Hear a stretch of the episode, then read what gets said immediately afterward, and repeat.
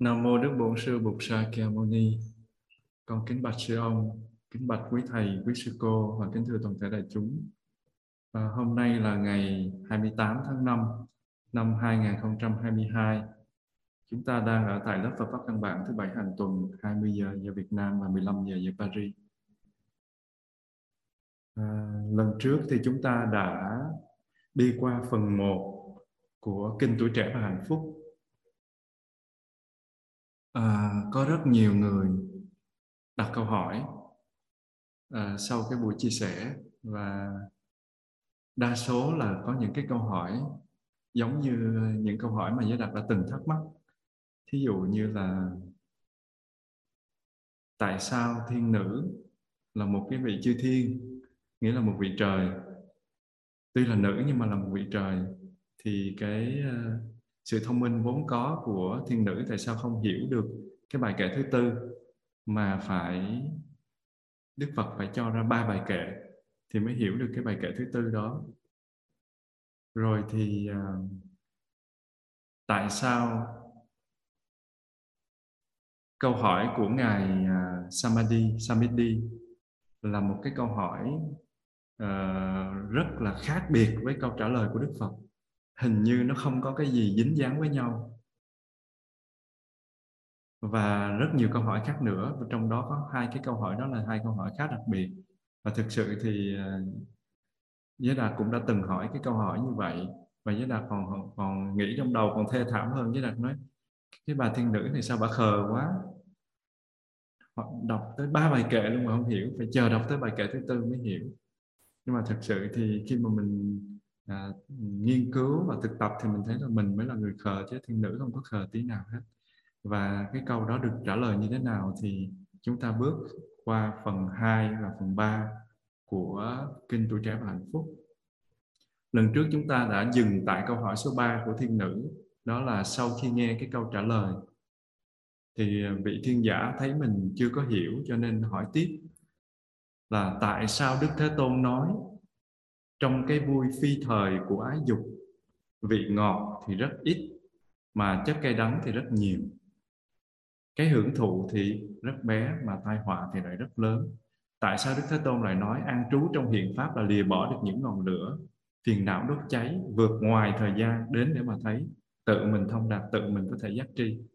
Thì cái câu hỏi này đã được chia sẻ, đã được trả lời lần trước, Giới Đạt đã giải thích rồi. Và cái câu trả lời này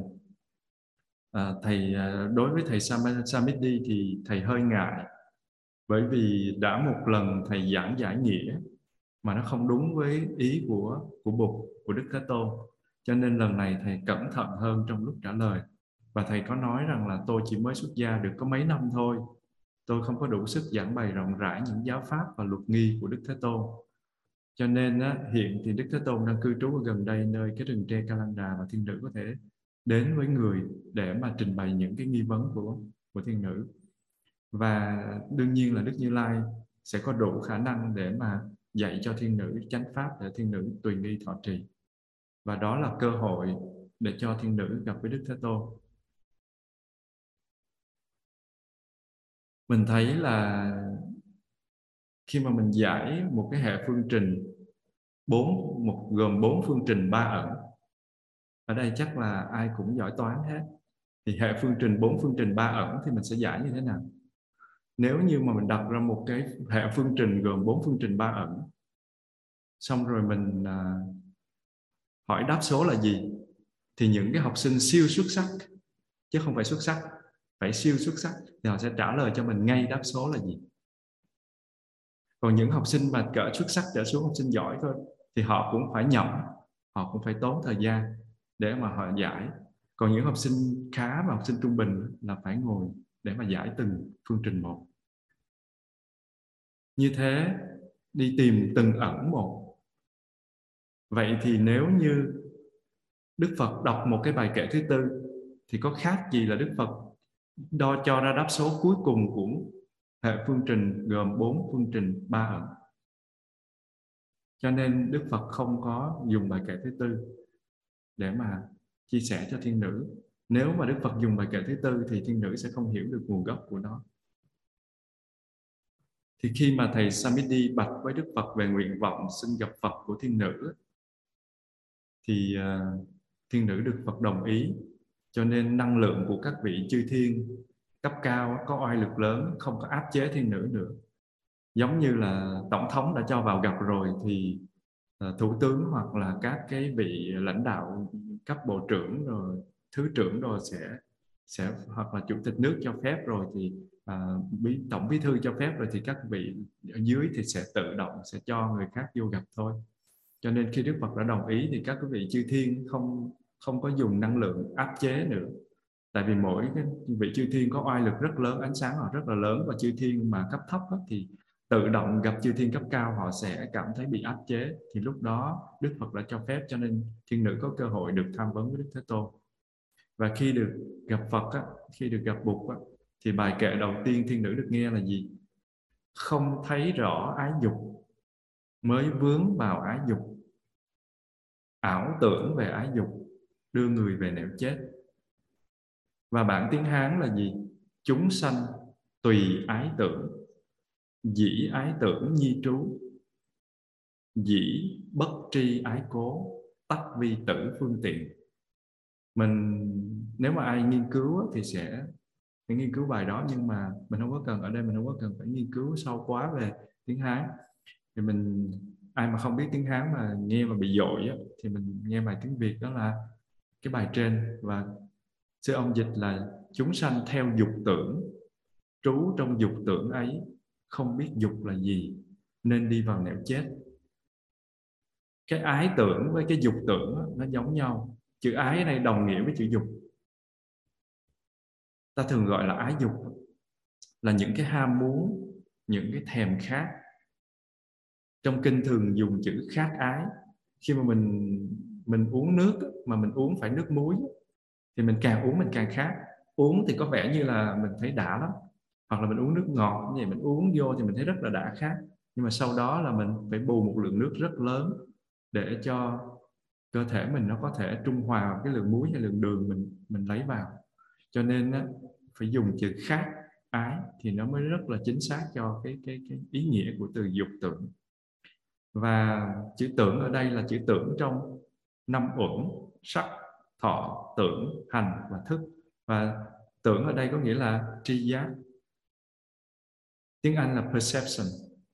Và chúng sanh theo dục tưởng, trú trong dục tưởng ấy, hai câu này có nghĩa là chúng sanh đi theo những cái tri giác của mình về ái dục, và lấy cái tri giác về ái dục đó để làm chỗ nương tựa, chỗ cư trú. Nói như vậy có nghĩa là gì? Là mình có một ý niệm về hạnh phúc và mình chạy theo những ý niệm mà mình cho là hạnh phúc ấy. Như vậy ham muốn ở đây là ái dục.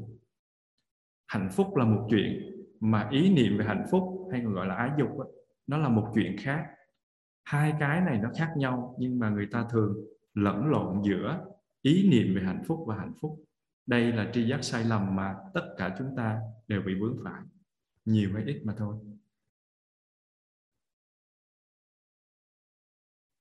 Ý niệm về hạnh phúc nó được gọi là những cái chướng ngại cho hạnh phúc.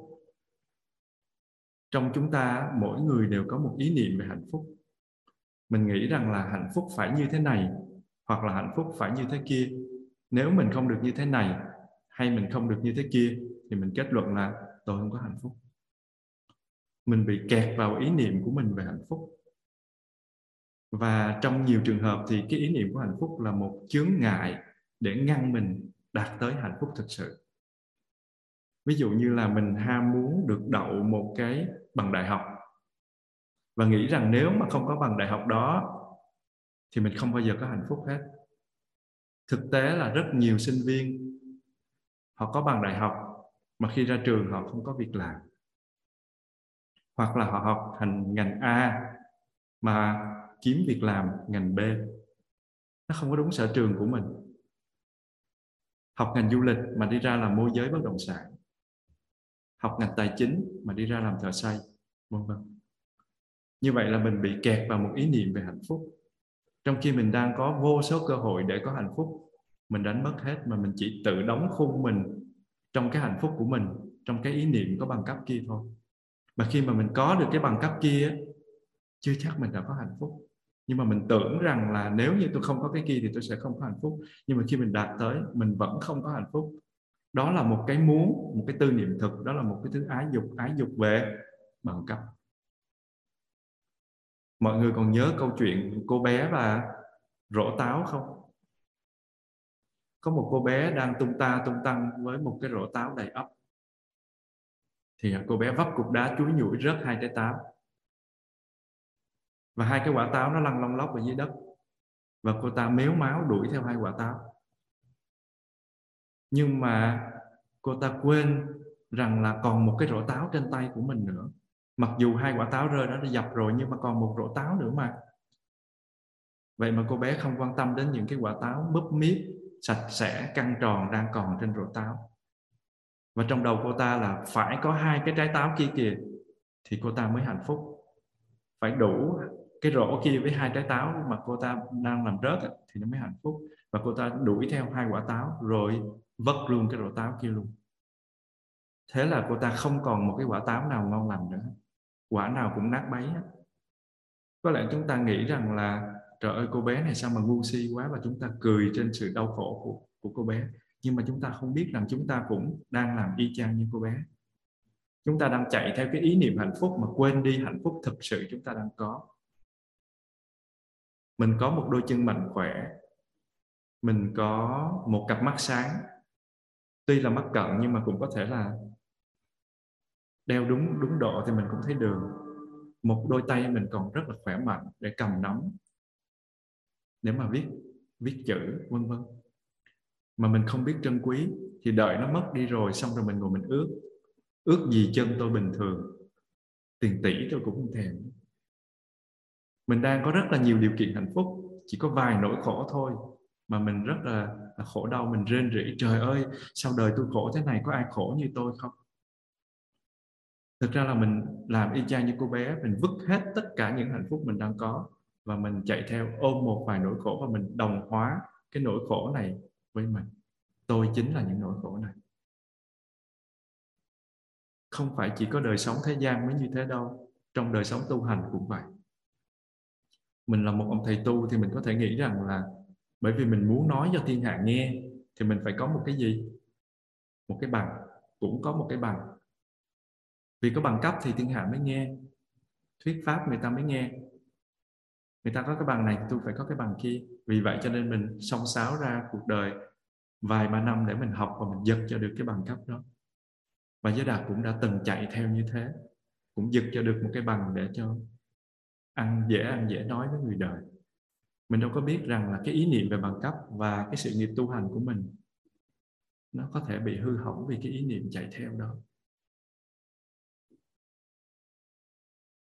Có một cô nàng nói là hạnh phúc của đời tôi thì phải cưới được cho một anh chàng này, cưới được anh chàng này. Nếu mà không cưới được anh chàng này á thì thà tôi chết còn hơn. Và hạnh phúc của tôi chỉ có khi và chỉ khi có cái anh chàng kia thôi, có anh chàng đó thôi. Như vậy cô nàng này đã cột cái cuộc đời mình vào trong ý niệm là gì? Phải cưới được cho anh chàng kia. Hoặc là anh chàng kia nói là tôi phải cưới được cô nàng này thì tôi mới hạnh phúc. Mà cưới không được thì đời không còn ý nghĩa gì hết. Thậm chí á, là cô ta trầm cảm hay là tự tử để trừng phạt cái anh chàng kia không ngó ngàng đến mình, cho anh kia sống trong dằn vặt, cho biết mùi vì không chịu cưới mình. Tại sao đời không có ý nghĩa gì nữa cả? Cuộc đời có nhiều ý nghĩa lắm, nó như một rổ táo vậy. Nhưng mà tại mình không thấy được tất cả những ý nghĩa khác của cuộc đời, mà mình chỉ chạy theo một cái ý nghĩa mà mình cho nó là hạnh phúc, thì cái đó gọi là ý niệm về hạnh phúc, gọi là ý niệm thôi. Và ý niệm đó trong đạo Phật gọi là tưởng, hay còn gọi là tri giác. Một cái tưởng của mình về hạnh phúc. Cưới anh đó về, biết đâu anh đánh cho cái mặt sưng lên, hay là anh cầm gậy anh phang, thì cái ý niệm về hạnh phúc và hạnh phúc nó sẽ trắng đen rõ ràng. Chưa kể là mình thấy người kia không còn trẻ trung đẹp đẽ và bắt đầu mình đi tìm một cái hạnh phúc mới ở đâu đó. Những câu nói giống như là trời ơi tôi biết vậy khi xưa tôi đâu có cưới, vân vân và may. Và thế gian thì có vô số điều kiện để có thể hạnh phúc, và mình muốn đừng có dẫm lên những điều kiện hạnh phúc mà đi, thì mình đừng có nên ràng buộc vào một ý niệm nào về hạnh phúc cả. Khi mà mình bị kẹt vào một ý niệm về hạnh phúc là mình không còn cơ hội nào khác để mình có hạnh phúc. Ý niệm hạnh phúc đó gọi là dục tưởng. Giống như Giới Đạt nói là mình phải có một cái chùa thì mình mới hạnh phúc, nhưng mà có cái chùa rồi chưa chắc. Tóm lại tất cả đều do ý niệm của mình mà ra. Và ý niệm thường rất dễ bị sai lạc, người ta gọi là tri giác sai lầm. Nói như thế không có nghĩa là nói vứt hết ước mơ đi, vứt hết tất cả đi, mà là đừng có bị kẹt vào ý niệm hạnh phúc. Như vậy, ý niệm về hạnh phúc hay là dục tưởng là cái đối tượng cần phải quán chiếu. Ý niệm về hạnh phúc có thể là một cái ý niệm cá nhân, chỉ mình thôi, mình coi cái đó là hạnh phúc thôi. Nhưng mà nó cũng có là thể là một ý niệm có tính cách cộng đồng, mình gọi là tâm thức cộng đồng. Nếu mà mình hỏi một cái người A bình thường phải có những điều kiện nào mình mới có thể có hạnh phúc, thì cái người đó sẽ liệt kê ra một loạt điều kiện tối thiểu mà một người có thể gọi là có hạnh phúc. Trước hết là người ta nghĩ đến gì? Bằng cấp, phải có trình độ đại học đã, ở Việt Nam phải là như thế. Tiếp đến là phải gì? Sau khi học đại học xong phải có công ăn việc làm và phù hợp với cái ngành mình học nữa, chứ không phải mình làm ngành A mà mình ra mình học ngành A ra làm ngành B thì nó tội quá. Và thứ tư là gì? Lương phải đủ cao để mình làm gì? Mua một căn nhà, tậu một chiếc xe. Và trong nhà thì đương nhiên phải có nội thất rồi, một cái tivi hay một cái tủ lạnh, một cái laptop, cái gì đó vân vân. Và thiếu một trong những thứ đó thì người đó chưa có hạnh phúc. Và cái hạnh phúc đó gọi là sự ước lệ về hạnh phúc. Đó là cái ý niệm về những điều kiện mà mình tin là cần thiết và là căn bản của hạnh phúc. Nhưng mà nếu mình xét kỹ lại thì mình thấy rằng rất nhiều người đang có những điều kiện như vậy, và hơn thế nữa, nhưng mà họ đang có thể bị đau khổ cùng cực. Ngay cả khi mình có nhiều hơn, rất nhiều điều kiện đã có rồi, nhưng mà mình vẫn đòi hỏi tiếp và mình vẫn đau khổ vô cùng. Vậy thì ý niệm về hạnh phúc hay là gọi là dục tưởng ấy, nó là một cái điều mình cần phải quán chiếu về nó. Mình cần phải tìm hiểu đó, bởi vì mình có thể chết vì những cái ý tưởng đó, những dục tưởng đó.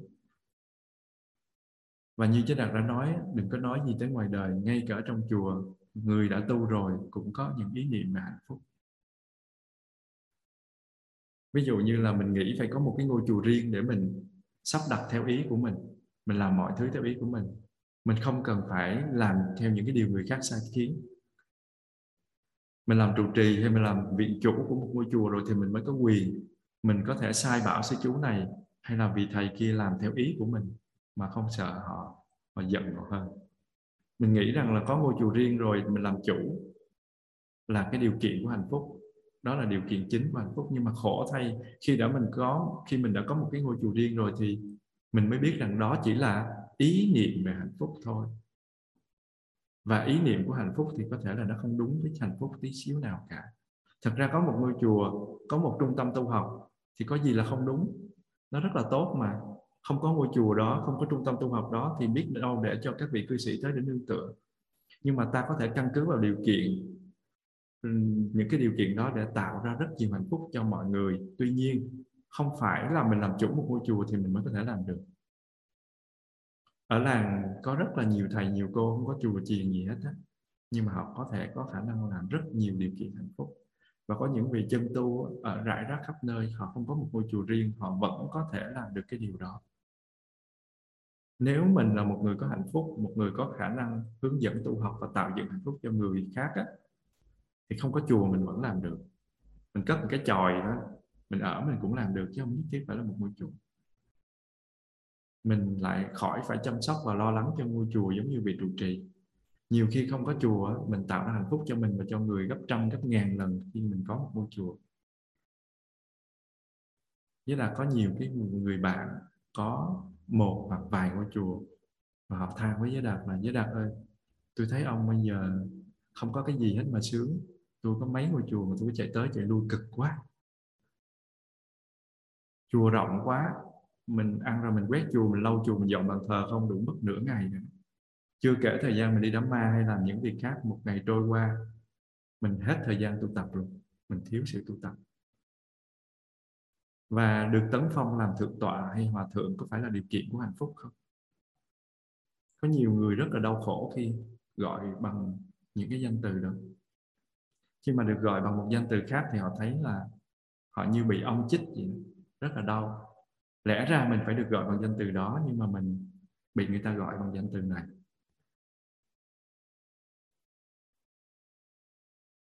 Một cái dục tưởng trấn ngự, dù đó là một cái danh rất nhỏ, thì nó cũng trấn ngự mình. Vì vậy cái dục tưởng hay ý niệm về hạnh phúc là một đối tượng mà mọi người chúng ta phải quán chiếu. Và khi mình quán chiếu và đập vỡ được cái dục tưởng đó rồi thì mình được giải thoát. Và tự nhiên là mình có rất nhiều hạnh phúc. Và điều kiện hạnh phúc nó có mặt rất nhiều trong mình và xung quanh mình. Và sở dĩ mình không sử dụng được là mình bị kẹt vào một cái gọi là dục tưởng. Giống như khi Giới Đạt đi thiền chẳng hạn. Giới Đạt cứ nghĩ là khi mình đi thiền mà mình cảm có một cái feeling vui, feeling hạnh phúc, thì cái đó mới gọi là hạnh phúc. Còn đi thiền mà mình có cái cảm giác khó chịu hay bực bội thì nó không có đúng, không phải nó không có hạnh phúc. Nhưng mà khi mà mình quán chiếu thì mình thấy rằng là mình có 10% cái cảm giác bực bội, có 20% cái cảm giác dễ chịu và có 70% cảm giác trung tính lận. Và khi mà đi thiền á, thì mình chỉ cần thấy được mình đang có cảm giác bực bội. Và mình nói mắc mới gì mà mình không cho quyền mình có cái cảm giác đó. Cảm giác nó biểu hiện thì mình cứ biểu hiện đó, nó khó chịu thì mình cứ biết là mình đang khó chịu thôi. Và mình chấp nhận cái cảm giác đó, tự nhiên nó chuyển qua cảm giác trung tính. Nó không còn bực nữa. Và khi mà mình có mặt trong giây phút hiện tại một cách sâu sắc hơn, và khi nó tự nhiên nó chuyển qua cảm giác trung tính thì tự động nó sẽ chuyển qua cảm giác dễ chịu. Và lúc đó hạnh phúc nó lại có mặt. Đâu có nhất thiết phải kẹt vào cái ý niệm là mình phải có cái sự thoải mái thì nó mới là hạnh phúc thực sự đó. Mình nhắc nhở mình tác ý, như lý tác ý rồi là tự động nó có hạnh phúc. Như vậy điều kiện để có hạnh phúc nó rất là nhiều xung quanh. Mà mình làm giống như cô bé bị rớt 2 trái táo, thế là cắm đầu cắm cổ vào cái 2 trái táo lông lóc đó và vứt luôn cái rổ táo luôn. Và Giới Đạt tự nhắc mình khi mà mình được gọi là thượng tọa thì mình cũng nên ý thức rằng là mình đã lớn tuổi rồi. Và khi mình được gọi là hòa thượng thì cái vị trí kia mình sắp lên trên ngồi rồi. Cho nên thôi, ai thương thì mãi gọi bằng thầy cho nó thân thương. Và ở làng thì các thầy cô có số năm tu nhiều vẫn được gọi là sư cô hoặc là thầy. Cái đó là một cái điều rất là dễ thương, khỏi phân biệt kỳ thị. Nhưng mà nói thế thôi chứ cũng có những người mà có số năm tu nhiều thì cũng được gọi là sư cha với sư mẹ. Nghe đỡ hơn nhưng mà nó cũng ghê quá. Có một sư cô chào Giới Đạt là con chào sư cha. Cái Giới Đạt đáp là dạ chào sư mẹ. Sư cô ức cật vấn Giới Đạt hỏi sao thầy gọi con là sư mẹ? Giới Đạt trả lời tỉnh bơ, vậy sao sư cô gọi Giới Đạt là sư cha? Xong sư cô nói tại thầy lớn cho nên con gọi là sư cha. Thì Giới Đạt nói sư cô cũng không còn nhỏ nên Giới Đạt gọi là sư mẹ. Sư cô nói là nghe sư mẹ nghe già quá, ghê quá, con còn nhỏ xíu à. Giới Đạt nói Giới Đạt cũng còn nhỏ xíu mà nghe sư cha sao giống muốn lên bàn thờ ngồi quá. Cho nên từ đó trở đi sư cô không gọi Giới Đạt bằng sư cha nữa.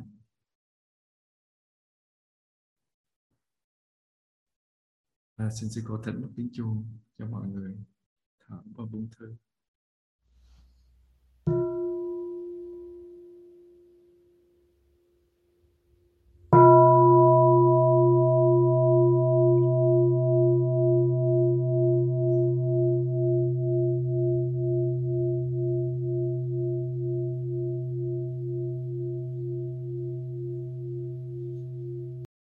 Câu cuối của cái bài kệ đầu mà Đức Phật dạy cho thiên nữ thì tiếng Hán là dĩ bất tri ái cố, tắc vi tử phương tiện.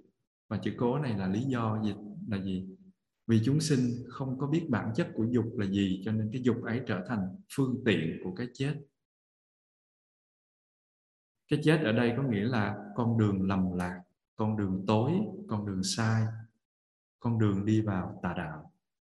Nẻo chết là nẻo của phiền não, là của sự đốt cháy, của sự vắng mặt của hạnh phúc, của sự vắng mặt của sự thanh tịnh, vắng mặt của sự an lạc. Và ba cái bản dịch Kinh Trụ Trà Hạnh Phúc, thì trong đó cái bản Tạp A Hàm Biệt Dịch đó, thì bài kệ này được dịch rất là hay. Cái gốc là danh sắc trung sinh tưởng, vị vị chân thật giả, đương tri như tư nhân, thị danh thuộc tự kỉnh. Và được sư ông dịch là những tri giác phát sinh từ danh và sắc, người đời thường nhận lầm chúng là những gì có thật. Kẻ nào mà đang kẹt vào cái tình trạng này thì kẻ đó đang đi trên con đường ma. Danh là gì? Mình đã học rồi, danh là những cái yếu tố làm ra con người mà nó thuộc về phương diện tinh thần, giống như là tâm. Và sắc là các yếu tố làm ra con người về phương diện vật chất. Hình hài này nó là yếu tố sắc, nhưng mà những cái gì xung quanh cũng là yếu tố sắc. Thức ăn ăn vào thì nó có thể duy trì được cơ thể này. Cho nên cái sắc ở trong thân và sắc ở ngoài thân, tuy hai mà một. Và nói chung là sắc. Và trong lĩnh vực của danh và sắc, có nghĩa là thân và tâm đó, thì mình đã làm phát sinh ra những tri giác. Có nghĩa là những tri giác về thân tâm, những tri giác về cái gọi là danh và sắc. Và chúng ta cho những cái tri giác đó là chính xác, là chân thật.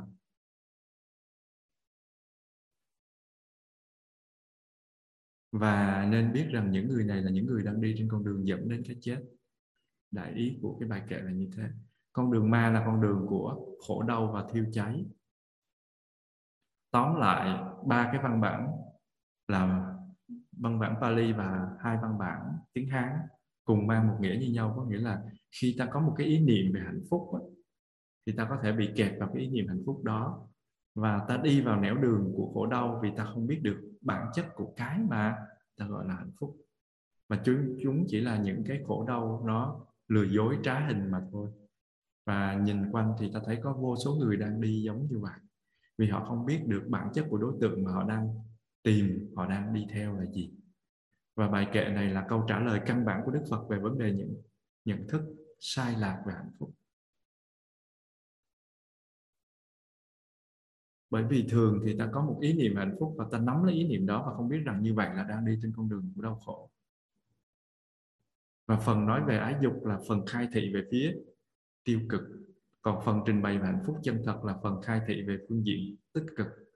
Và thầy Samiddhi đã trích lời dẫn của Đức Phật là trong ái dục thì vị ngọt rất ít mà chất cay đắng thì rất nhiều. Cái lợi thì rất bé mà cái hại thì rất lớn. Nghĩa là ái dục nó đốt mình, nó dẫn mình đi theo con đường của tử thần. Rồi thầy Samiddhi cũng nói đến là đến để mà thấy, tự mình thông đạt, tự mình có thể giác tri. Có nghĩa là tới với chánh pháp, sống với cái giới luật và cái pháp của Đức Thế Tôn đó, thì chúng ta có thể hạnh phúc trong giây phút hiện tại, và mình xa lìa được những phiền não đốt cháy. Mình có thể an trú được trong hiện pháp, mình tìm thấy được niềm vui, thấy được hạnh phúc, và mình giải thoát được ngay trong giây phút hiện tại. Và cái kinh Samiddhi này không những chỉ nói về các tác hại lầm lỗi của ái dục, mà còn nói đến cái tự do, cái thanh thang của hạnh phúc chân thật. Giống như bốn sự thật mầu nhiệm, thì Đức Phật không chỉ nói đến khổ tập, mà Đức Phật còn nói đến diệt đạo. Nếu như khổ tập là hai cái sự thật mầu nhiệm nói về khổ và nguyên nhân của nó, về phương diện giống như mình nhìn như là phương diện tiêu cực, thì cái phương diện tích cực là gì? Diệt và đạo, vắng mặt của nguyên nhân và con đường đưa đến sự vắng mặt đó. Và Đức Phật không có bao giờ làm giống như mọi người đã từng phán xét là đạo Phật bi quan quá, cái gì cũng khổ, khổ, cái gì cũng khổ, khổ, không thấy niềm vui ở đâu hết. Trong cái bản kinh Trung Bộ, bài kinh số 22, mình có cái kinh ví dụ về con rắn. Đức Phật dùng rất là nhiều hình ảnh để tượng trưng cho bản chất của dục lạc. Một lúc nọ thì Đức Thế Tôn ở thành Savatthi, là thành Xá Vệ, tại Chetavana của cái rừng của ông Kỳ Đà, và vườn thì của ông Anāthapiṇḍika là vườn của ông Cấp Cô Độc. Thì lúc bấy giờ có một cái vị thầy, một vị tỳ kheo tên là Ariṭṭha, và ngày xưa thì cái vị này làm cái nghề huấn luyện chim ưng và khởi lên một cái ác tà kiến, có nghĩa là đã tà kiến rồi mà còn ác nữa. Đó là theo như ta hiểu pháp của Đức Thế Tôn thuyết giảng á, thì khi thọ dụng những pháp được Thế Tôn gọi là chướng ngại pháp, có nghĩa là thọ dục lạc á, thì thực sự không có chướng ngại gì đâu hết. Có nghĩa là dục lạc là ok, dục lạc là accepted, được Đức Phật cho phép. Thì một số đông các vị thầy nghe như thế cho nên đến hỏi là: này hiền giả Ariṭṭha, có đúng sự thật rằng là hiền giả khởi lên cái ý niệm như vậy không? Thì cái vị này nói là sự thật là tôi khởi lên ý niệm đó. Thì những vị tỳ kheo đó muốn cho cái vị thầy Ariṭṭha này bỏ đi cái ý niệm sai lầm đó, cho nên là thảo luận với thầy đó là: hiền giả Ariṭṭha, chớ có nói như vậy, chớ có xuyên tạc lời của Bụt. Xuyên tạc lời của Bụt là không có tốt, và Bụt không có nói như vậy, Đức Thế Tôn không có nói như vậy.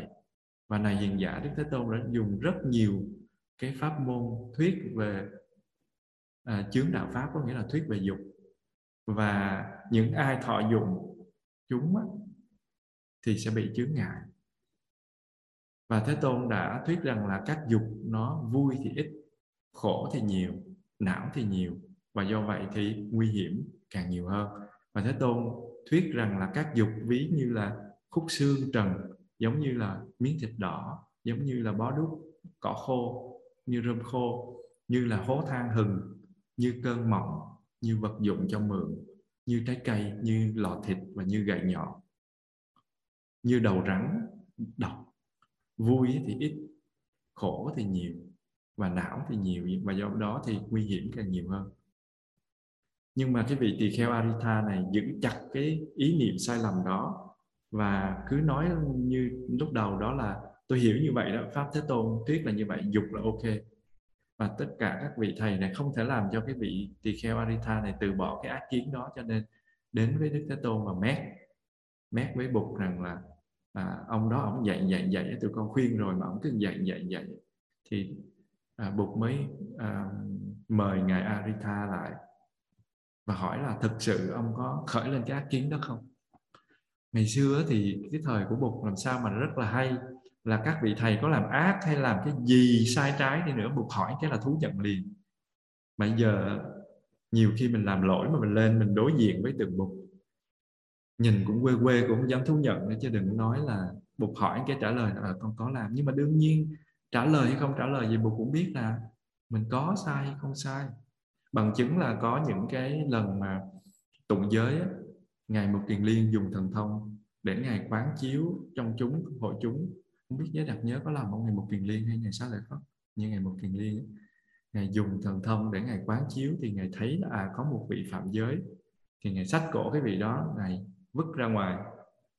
Tại vì tụng giới mà Bồ Tát rồi, Yết Ma rồi mà không có chịu nói lên lỗi của mình để sám hối, cho nên là Ngài rất là khó chịu. Thì Đức Phật dạy là không có nên làm như thế. Và Đức Thế Tôn lúc nào cũng cho mình một cơ hội để mình trả lời thật. Mặc dù Đức Thế Tôn biết, mặc dù Bụt biết mình có lỗi hay không lỗi. Và khi mà Bụt hỏi là có thực sự là ông có làm như vậy không? Thì cái vị này lại nói: dạ thưa con có làm như vậy, con có nói như vậy, con có hiểu như vậy. Thực sự là dục là ok, Đức Thế Tôn dạy như vậy. Thì Đức Thế Tôn lúc đó mới bắt đầu quở: này kẻ ngu si kia, sao ông lại hiểu pháp ta thuyết giảng như vậy? Này kẻ ngu si kia, ta không có hề thuyết như vậy. Ta thuyết như vậy hồi nào? Ta đã thuyết rằng dục á, thì vui thì ít, khổ não thì nhiều, do vậy nguy hiểm thì nhiều. Ta thuyết dục như là khúc xương, như là miếng thịt, như là bó đuốc, như là hố than, như là cơn mộng, như là vật cho mượn, như là trái cây, như là lò thịt, như là gậy nhọn. Và ta đã thuyết các dục được ví như là đầu rắn độc, vui thì ít, khổ thì nhiều, và do vậy nguy hiểm nhiều. Và này cái kẻ ngu si kia, không những ông xuyên tạc ta, mà ông đã tự chấp thủ sai lạc, ông tự phá hoại ông và tạo nên nhiều cái sự tổn đức. Và này cái kẻ ngu si kia như vậy sẽ đưa ông đến điều bất hạnh và đau khổ lâu dài cho ông. Đức Phật có nói như thế nào thì Đức Phật biết như thế chứ. Đức Phật không nói thì Đức Phật đâu có chấp nhận là mình nói như thế. Nhưng mà Đức Phật kêu vị thầy tỳ kheo Ariṭṭha là này kẻ ngu si kia. Thì mọi người nghĩ Đức Phật có sân không? Thật ra Đức Phật không có sân. Ngu thiệt thì phải la chứ. Không la thì sao học trò ngoan được, học trò phát triển được. Vì thương mà la không hề có sân. Giới Đạt mà la học trò thì chắc chắn là có sân. Chứ mà Bụt la học trò là tuyệt đối không có sân. La rất là từ bi. Mà không la mới là khổ ấy. Ngày xưa cái lớp của Giới Đạt đó, có một cái vị thầy trường trung cấp ở Đà Lạt. Chỉ có một hai thầy, một vị dạy tiếng Hán, một vị dạy sử. Và vị đó mà la thì các vị học trò mà lì lợm, nói tu gì chứ cũng có nhiều người lì. Giới Đạt cũng có lúc lì chứ không phải không.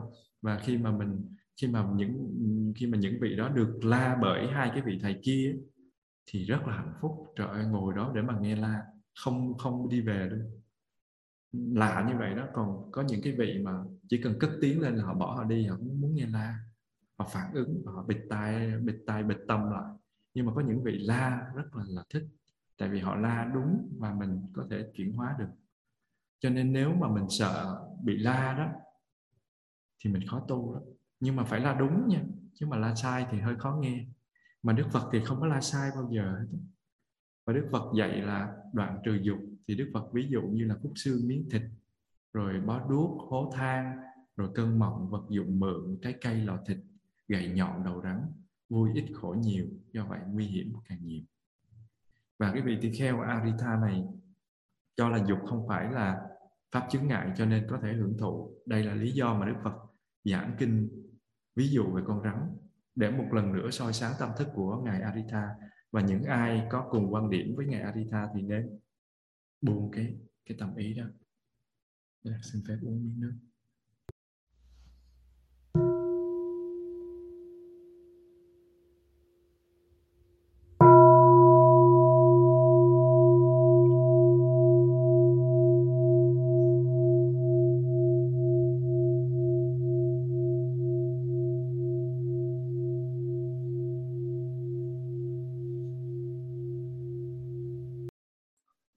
Chúng ta đi qua một cái sự giải thích về những cái gì vừa đưa ra, đó là ái dục trước hết được ví như là một khúc xương trần.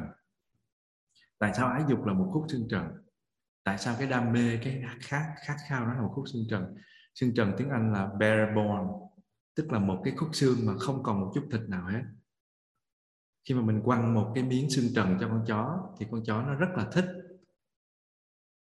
Không biết con chó bây giờ với con chó ngày xưa nó có giống nhau hay không? Nó có biết rằng cái khúc xương đó là không có ăn được hay không? Có thể với Đạt nghĩ trong cái thời buổi này hình như con chó nó biết hay sao á, nhưng mà nó vẫn thích cái khúc xương đó và nó gặm. Nó tranh với những con chó khác để chiếm cho được cái miếng xương đó mà nó gặm. Và tiếng Hán gọi là cẩu sực xí quách. Cẩu là chó, sực là ăn, gặm, xí quách là xương. Và nhưng mà con chó nó không bao giờ thỏa mãn, nó thèm khát. Nó thèm khát cái khúc xương đó, nó không bao giờ thỏa mãn hết. Một miếng xương trần thì không thể làm thỏa mãn cơn đói của một con chó được. Có cái gì đâu mà làm thỏa mãn, có dính miếng thịt nào trên đó đâu. Và ái dục đối với mình cũng y chang như vậy. Mình nghĩ rằng có được đối tượng của ái dục, mình ôm lấy cái đối tượng đó thì mình sẽ thỏa mãn sự thèm khát và mình sẽ có hạnh phúc.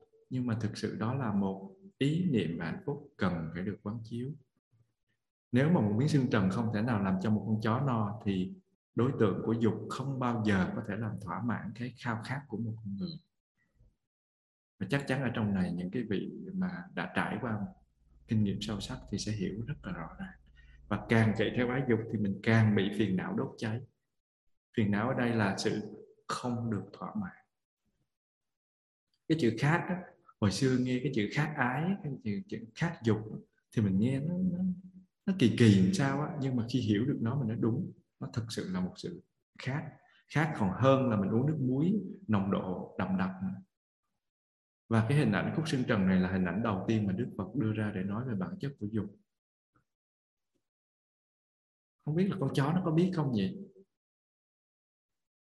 Con chó nó có biết cái khúc xương đó không bao giờ làm cho nó hết đói không ta? Và có thể là nó biết, nhưng mà biết thì biết nó vẫn chạy theo và nó gặm. Nó gặm 1 ngày, 2 ngày, 3 ngày, 4 ngày, 5 ngày mà nó cứ gặm hoài. Nhưng mà mình thì cũng giống như nó. Mình biết điều đó, cho nên là mình làm ra những cái khúc xương bằng cái hợp chất nhựa. Nhìn con chó gặp khúc xương thì mình phải nhìn lại bản thân của mình. Mình cũng có cái khuynh hướng chạy theo cái khúc xương đó, gặm ngày này qua ngày khác, gặm hoài mà thấy không đã thèm. Không đã thì cứ gặm, gặm thì không đã cứ gặm. Mà những chúng sanh đi theo những tri giác của mình về ái dục và nương nấu trong những ý niệm, những tri giác của ái dục đó, mình không biết rằng là bản chất của nó như thế nào, cho nên mình trở thành công cụ của thần chết và mình đi vào tử lộ. Thực ra nó rõ ràng quá. Chỉ nhiêu đó thôi, chỉ nhiêu ví dụ đó thôi đã ok rồi. Nhưng mà Phật đưa ra không có bao nhiêu đó. Phật đưa ra hình ảnh thứ hai, đó là gì? Miếng thịt sống. Ái dục giống như miếng thịt sống. Giống như con diều hâu hay con kênh kênh, nó có được một miếng thịt rồi thì nó làm gì? Nó bay đi chứ, ngu gì nó đứng đó. Nhưng mà nó bay trên không thì có những con trên không trị nó. Các con chim diều hâu khác, con kênh kênh khác nó đuổi theo để nó giành giật và nó xé nát cái miếng thịt đó. Và nếu như con diều hâu và con chim ưng mà yếu hơn mà không vứt bỏ ngay cái miếng thịt đó thì nó có thể chết hay là khổ gần chết luôn, giành giật nhau trên không. Giới Đạt có coi nhiều cái video clip về những cái động vật hoang dã và đặc biệt là những cái loài chim đó, và nó rất là tàn nhẫn. Mình tưởng là nếu mà thành con đại bàng rồi là ok rồi, không còn con nào giành giật nữa. Vậy mà nó vẫn bị các con chim khác đánh đuổi và đập nhau để mà giành giật. Rồi chưa hết đâu, vô tình mà xà xuống mà không có khéo là một con sư tử hoặc là một con báo hoa mai, nó gặm một cái mà nó gặm trúng cái cổ một cái là khỏi đánh nhau luôn, tử vong ngay tại chỗ. Và đó là những tai nạn của vật dục, của ái dục, mà gọi là những cái điều mà sai lạc. Và hình ảnh thứ ba mà Đức Phật đưa ra đó là bó đuốc, cỏ khô hay là rơm khô. Giống như là cái người mà cầm bó đuốc, cỏ khô đi ngược với lại chiều gió. Và lửa nó sẽ làm gì? Nó táp vô người của mình, và bó đuốc rơm cầm ngược thì tượng trưng cho những tai nạn của ái dục. Và mình chui vô bẫy của ái dục thì trước sau gì mình cũng bị đốt. Hình ảnh thứ tư mà Đức Phật đưa ra là hố than hồng.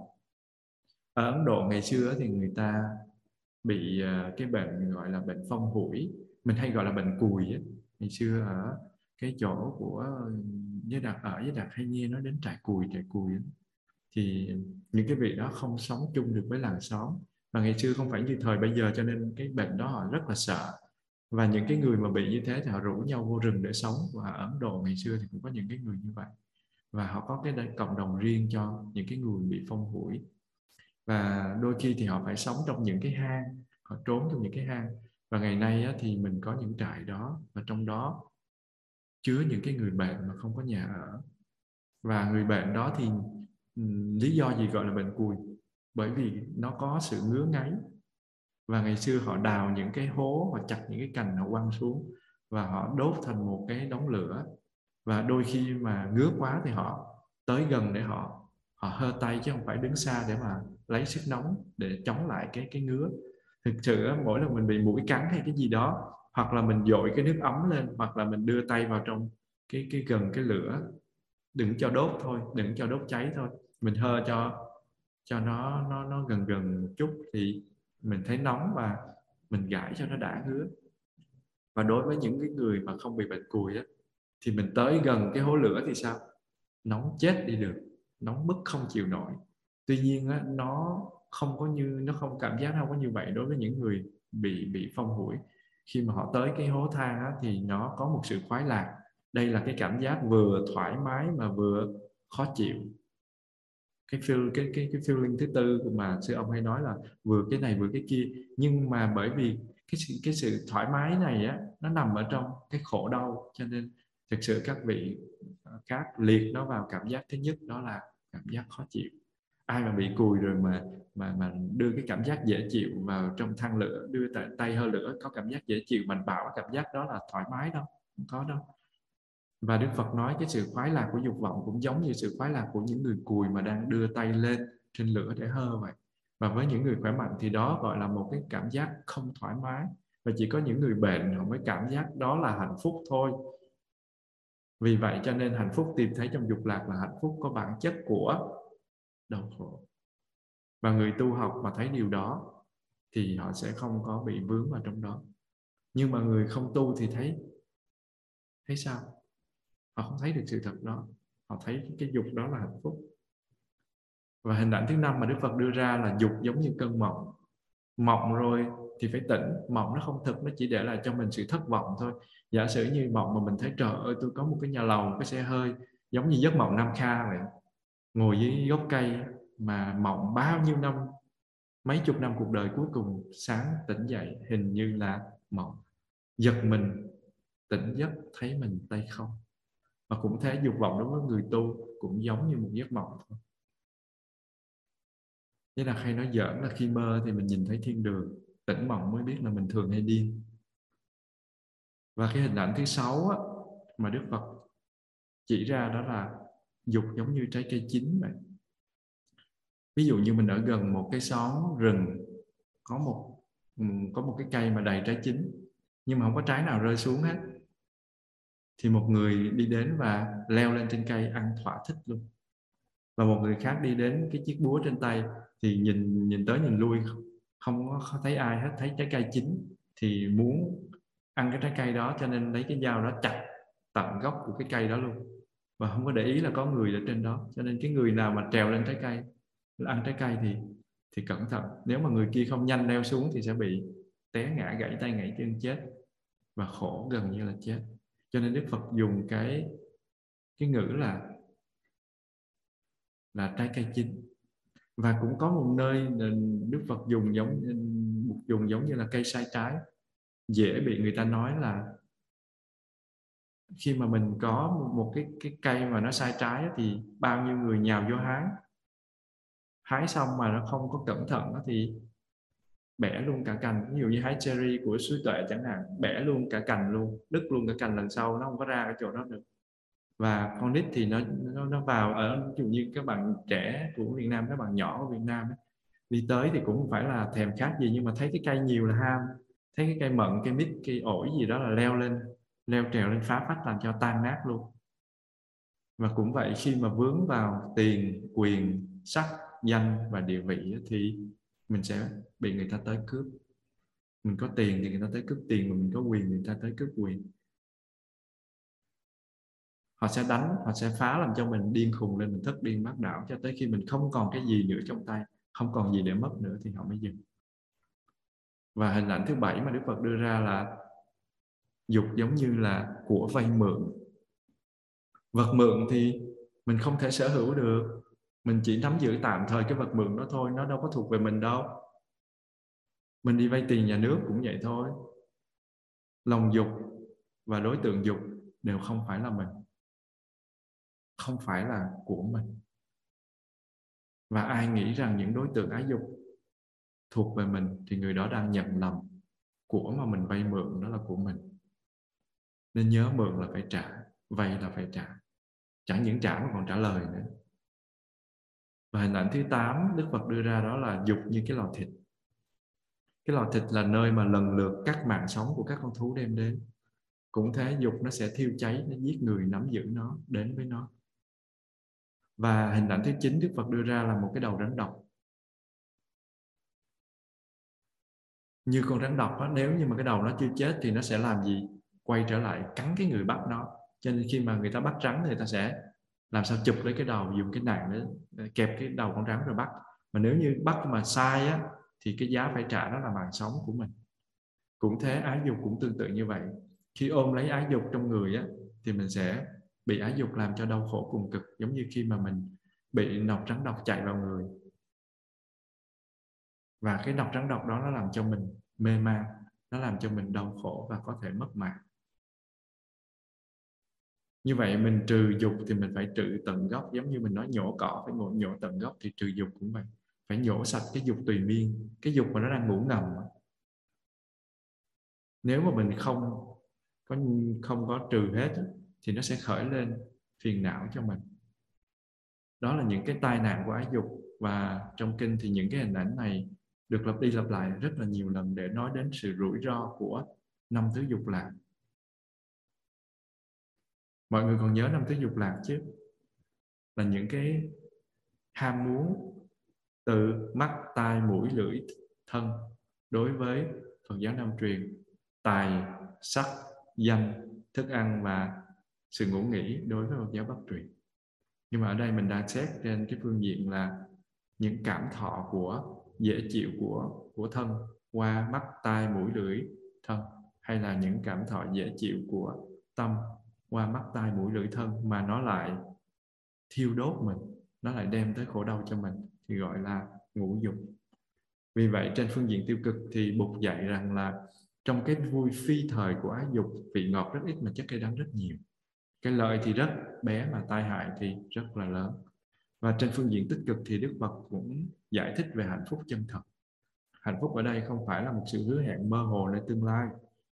Và cái người học đạo đã buông lời phê bình rất là cạn cợt. Họ nói rằng là Bụt không có thực tế, đạo Bụt là đi tìm cái gì hạnh phúc ở đâu xa vời, và Niết Bàn là một cái gì đó viễn vông và mơ hồ.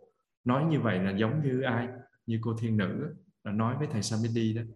Mà trong khi đó thì không có một cái nền giáo lý thực tiễn nào cho bằng đạo Bụt, và không có một cái vị giáo chủ nào khuyên chúng ta mở hai con mắt cho thật là to và phải lựa chọn cho thật là đúng để tiếp xúc với những gì đang có mặt ngay trước mặt của mình. Và mình phải thấy rất rõ là ái dục là ái dục, và thấy được rất rõ rằng ái dục là khúc xương trần, là hố lửa cháy, là con rắn độc, vân vân và vân vân. Và Đức Phật bảo chúng ta phải mở cho to hai con mắt ra, mở cái tâm ra để mà nhận thức sự vật như tự tánh của thực tại, để thấy rõ được bản chất của chúng, bản chất chân thực của từng cái uẩn một sắc, thọ, tưởng, hành, thức. Phải thấy vô thường là vô thường, phải thấy dukkha là dukkha, và phải thấy vô ngã là vô ngã, phải thấy hiểm nguy là hiểm nguy. Vậy thì tại sao mình có thể nói rằng là đạo Bụt là một cái sự đi tìm hạnh phúc trong tương lai mơ hồ và không thực tế? Cho nên sau khi nói xong bài kệ thì Bụt mới hỏi vị thiên nữ là con có hiểu bài kệ hay không? Nếu không hiểu thì con cứ nói.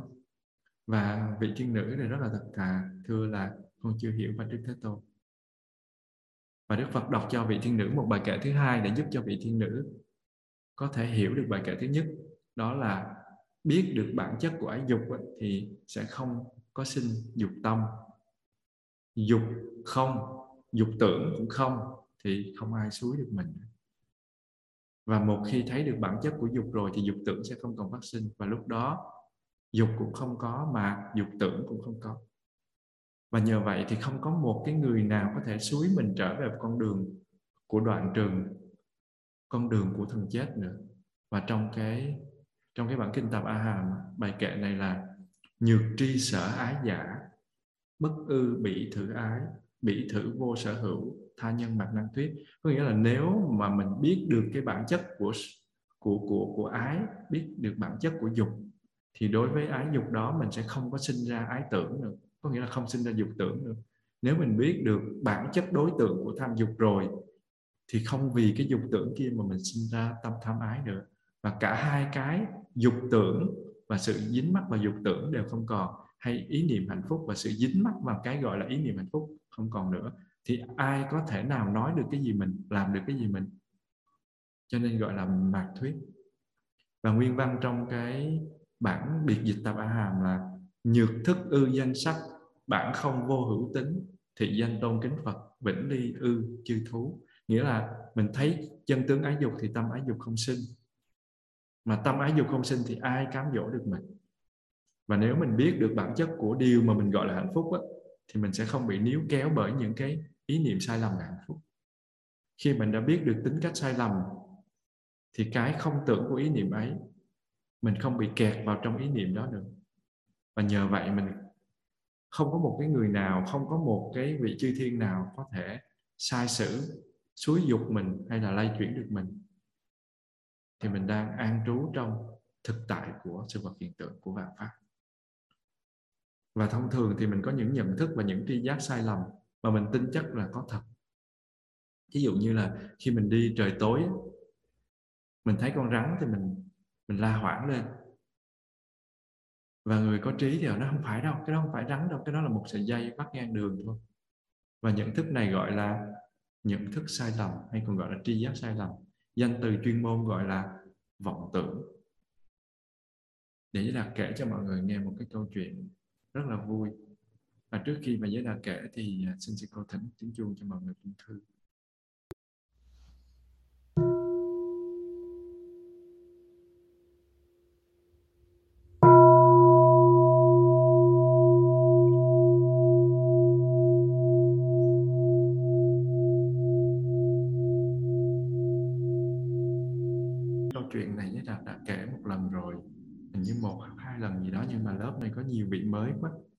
Cho nên Giới Đạt kể cho vui về cái gọi là tri giác sai lầm. Giới Đạt ở làng thì thích ăn mút xì li, và như sáng nào cũng ăn mút xì li hết. Như về Việt Nam cũng vẫn tiếp tục duy trì cái thói quen đó. Và khi mà ăn mút xì li thì mình có jam, là có nghĩa là có mứt ngọt ngọt, có hạt, có sữa giống như sữa đậu nành hay là sữa hạt, vân vân và vân vân. Thì có những cái loại như là trái cây khô nữa, trái cây nữa, hoặc là trái cây tươi mình có thể xắt ra mình trộn lên ăn rất là ngon. Và như là cái người Việt Nam nào cũng thích ăn cái phần đó nếu như mà họ đã từng sang nước ngoài. Tuy nhiên không phải phần lớn thôi, chứ không phải ai cũng thích như vậy, có những người cũng thích. Nhưng mà ở làng thì ăn sáng thường là ăn bánh mì hoặc là ăn cái đó. Bánh mì thì có pate. Thì hôm bữa đó Giới Đạt 8 năm ở đó rồi. Và lúc đó Giới Đạt bữa sáng đó thì đi khất thực. Mà ra khất thực thì trúng cái bữa mà của thầy, một cái vị thầy A đi thôi, không nhắc tên bất công khổ. Vị thầy A đó nấu. Mà trong cái đội đó thì nấu cho tới mấy trăm người, là hình như khóa tu nào, hình như khóa tu mùa hè hay sao á, thì nấu cho cả 300 người, 400 người là. Và mỗi xóm như vậy, mình nếu mà nấu chung cho ba xóm là tới cả 1.000 người. Nhưng mà may mắn thay là buổi sáng không ăn chung, cho nên nó là ăn riêng thì có vài trăm người thôi. Thì khi mà nấu lên thì Giới Đạt lấy mứt xì li, Giới Đạt trộn xong Giới Đạt ăn, tự nhiên mặn chát và mình thấy cực kỳ khó chịu. Thì trong nhóm có 4 người, nhưng mà trong đầu của mình nghĩ người đó là người A, đó là đội trưởng, cho nên mình mắng thầm ở trong đầu: trời ơi, tại sao mà nấu cái gì mà bằng chát vậy, muối chili mà đi bỏ muối. Xong rồi Giới Đạt đem đổ luôn cả cái bát đó. Mặn quá, ăn không có được, mặn vô cùng mặn luôn. Xong rồi Giới Đạt mới lôi cái thầy đó ra trong tâm để mắng qua mắng lại cho nó vui, không có dám mắng ra ngoài. Nhưng mà cái đay nghiến ở trong tâm đó, gì đâu mà ở trong làng bao nhiêu năm rồi mà nấu cái muối chili mà nấu cũng không xong, nó mặn chằn. 8 năm rồi tôi ăn có bị sao đâu, tự nhiên cái hôm nay bị như vậy. Thì qua 3 ngày sau, tự nhiên Giới Đạt lại ăn muối chili nữa, lại bị mặn nữa. Nhưng mà lần này thì Giới Đạt nói không thể là cái vị cũ. Nếu là vị cũ thì phải tới phiên của vị cũ là tới 7 ngày mới đổi, hoặc 8 ngày mới đổi. Mà mới có 3 ngày làm sao đổi, về làm vị khác. Trời ơi, tại sao vị nào cũng nấu mặn vậy? Không biết có cái nguyên nhân gì mà hôm nay ai cũng bỏ muối. Thì Giới Đạt rất là bực bội và định đem đổ luôn cái tô đó nữa. Thì tự nhiên cái đầu của mình làm việc, mình nói: tại sao mình không thử coi cái gì nữa mặn? Rồi trong cái này lỡ đâu không phải muối xì li thì sao? Nhưng mà may thay cho Giới Đạt là Giới Đạt chưa có trộn lại, đổ hết tất cả mọi thứ vào hỗn thành hỗn hợp, nhưng mà nó chưa có trộn lại.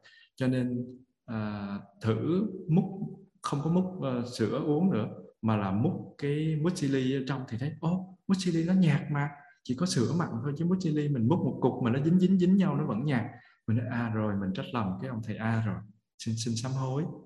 Nhưng mà rồi lại nghĩ là chết, nếu như vậy thì do sữa. Xong thế là định đem cái hộp sữa mà Giới Đạt đang đổ vô trong cái tô thì đem đổ đi. Nhưng mà mình nói thôi, rút kinh nghiệm của Mochili, thôi bây giờ mình thử sữa. Thì thử thấy cái hộp này, cái hộp, mở hộp mới ra, chứ là tưởng là nguyên một dàn sữa bị hư. Thì Giới Đạt mở một hộp mới ra thì nó không bị hư, sữa ngọt liệm mà ngon lành. Xong rồi sau đó Giới Đạt nó chết vậy, cái hộp kia chắc cũng không bị. Mở ra uống thấy sữa kia nó nhạt nhạt và nó ngọt nhạt nhạt, chứ nó không có phải là mặn chằn như mình nghĩ. Mình nói rồi thôi xong, vậy là cái gì đây? Jam á thì là thức ăn ngọt rồi, làm sao mà nó mặn được. Rồi hạt á là nó đâu có muối ở trong đâu, hạt thì mình bóc lên cái hạt mình ăn thì nó phải có cái vị của hạt thôi. Rồi mứt, rồi nho khô hay là về trái cây thì toàn là đồ ngọt không mà kiếm không có ra muối. Mình nói ủa vậy là cái gì mình đâu có bỏ muối. Thì cuối cùng Giới Đạt lần lần đến, cuối cùng là Giới Đạt phát hiện ra là có một cái loại bột ở trong cái hạt. Và Giới Đạt múc cái bột đó lên nếm thử, ôi trời ơi là nó mặn vì đó là muối. Nhưng mà mình cứ nhận thức là cái bột đó chính là cái bột của hạt đó. Nó vì nó nhỏ, nó nhìn giống như cái bột của các loại hạt ốc khỉ hoặc là cái hạt đậu phộng. Mà như hôm đó là bị hạt đậu phộng. Và không có ngờ rằng những cái bột trắng trắng đó lại là cái bột muối, chứ không phải là cái bột mà do hạt đó nó nát ra. Thế là mình phát hiện cuối cùng ra đó là chính là mình múc muối, mà muối đó nó ẩn dưới dạng bột của hạt đậu phộng. Như vậy cái sự mà bực bội khó chịu của mình đối với một cái vị thầy A đó nó vô duyên. Rồi mình không có đi tìm hiểu được sự thật cuối cùng của nó, giống như cậu bé và quả táo. Cho nên mình lại cảm thấy là mình đổ thừa, mình không có đi đến sự thật cuối cùng. Và cái đó gọi là tri giác sai lầm, vọng tưởng. Và trong đời sống hàng ngày thì phần lớn của mình đều sai lầm như vậy. Mình không có đi đến phần cuối. Tất cả những cái khổ đau mà mình chịu đựng đều xuất phát từ những nhận thức sai lầm của mình. Cho nên phương pháp tu mỗi ngày là thấy, nghe và nhận thức điều gì á, thì mình đừng có quả quyết đó là sự thật vội vàng. Mình đừng có vội quả quyết đó là sự thật. Và trong mình có rất là nhiều cái chất liệu mê mờ ngu si, cho nên mình phải cẩn thận lắm mới được. Mà sư ông làng Mai thường dạy mình là gì? Are you sure? Mình có chắc không? Có chắc như vậy không? Cái câu đó là một cái câu nói rất là thường trong đời sống hàng ngày. Nhưng mà nếu mà mình động tới thì mình thể biến nó thành một cái thứ rất là hay ho. Nó rất là thâm thúy. Và Phật Pháp không rời thế gian Pháp là như vậy. Tất cả những cái cuộc sống hàng ngày của mình đều có cái chất liệu của sự tu tập ở trong đó, có cái Pháp của Đức Phật dạy trong đó mà mình không đủ khả năng để mình nhận ra thôi. Giống như là một bát muối thôi, một muỗng muối của hạt đậu phộng thôi mình cũng nhận ra được cái giá trị và mình làm sai. Và trong đời sống hàng ngày thì sở dĩ mình làm khổ nhau để rồi mình làm khổ mình, khổ người, tại vì mình không biết sử dụng cái câu mà sư ông dạy, đó là chắc không? Are you sure? Bạn chắc không? Mình có chắc điều đó là sự thật không? Và khi mình là con của Đức Bụt, mình tin vào giáo pháp của Bụt và mình thực hành theo giáo pháp đó, thì mỗi khi mà mình nghe một điều gì, mình thấy một điều gì, mình học một điều gì, mình phải kiểm soát lại, mình phải soi chiếu lại, tại vì mình có thể nhận thức sai. Đó là tri giác sai lầm. Nếu không thì mình sẽ là nô lệ, là nạn nhân của cái ý niệm của mình. Và ở đây Bụt muốn nói tới cái ý niệm về hạnh phúc, về cái dục mà mình gọi là hạnh phúc.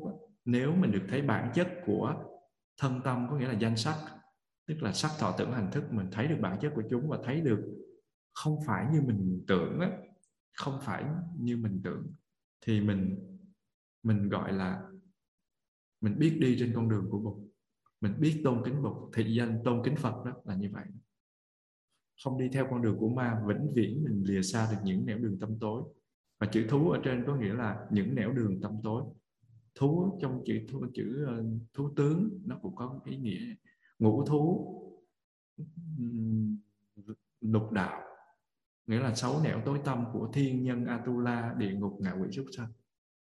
Và chữ thú ở đây có nghĩa là nẻo về, là những cái đường mà tăm tối mà mình sẽ xa lìa vĩnh viễn nếu như mình thực tập quán chiếu được. Mình thấy danh và sắc, mình thấy được bản chất của những cái tri giác sai lầm của mình. Hạnh phúc nó cũng như vậy. Bóng dáng của hạnh phúc nó làm cho bao nhiêu người đều lạc đường, đều rơi xuống địa ngục, đều rơi xuống những chỗ khổ đau.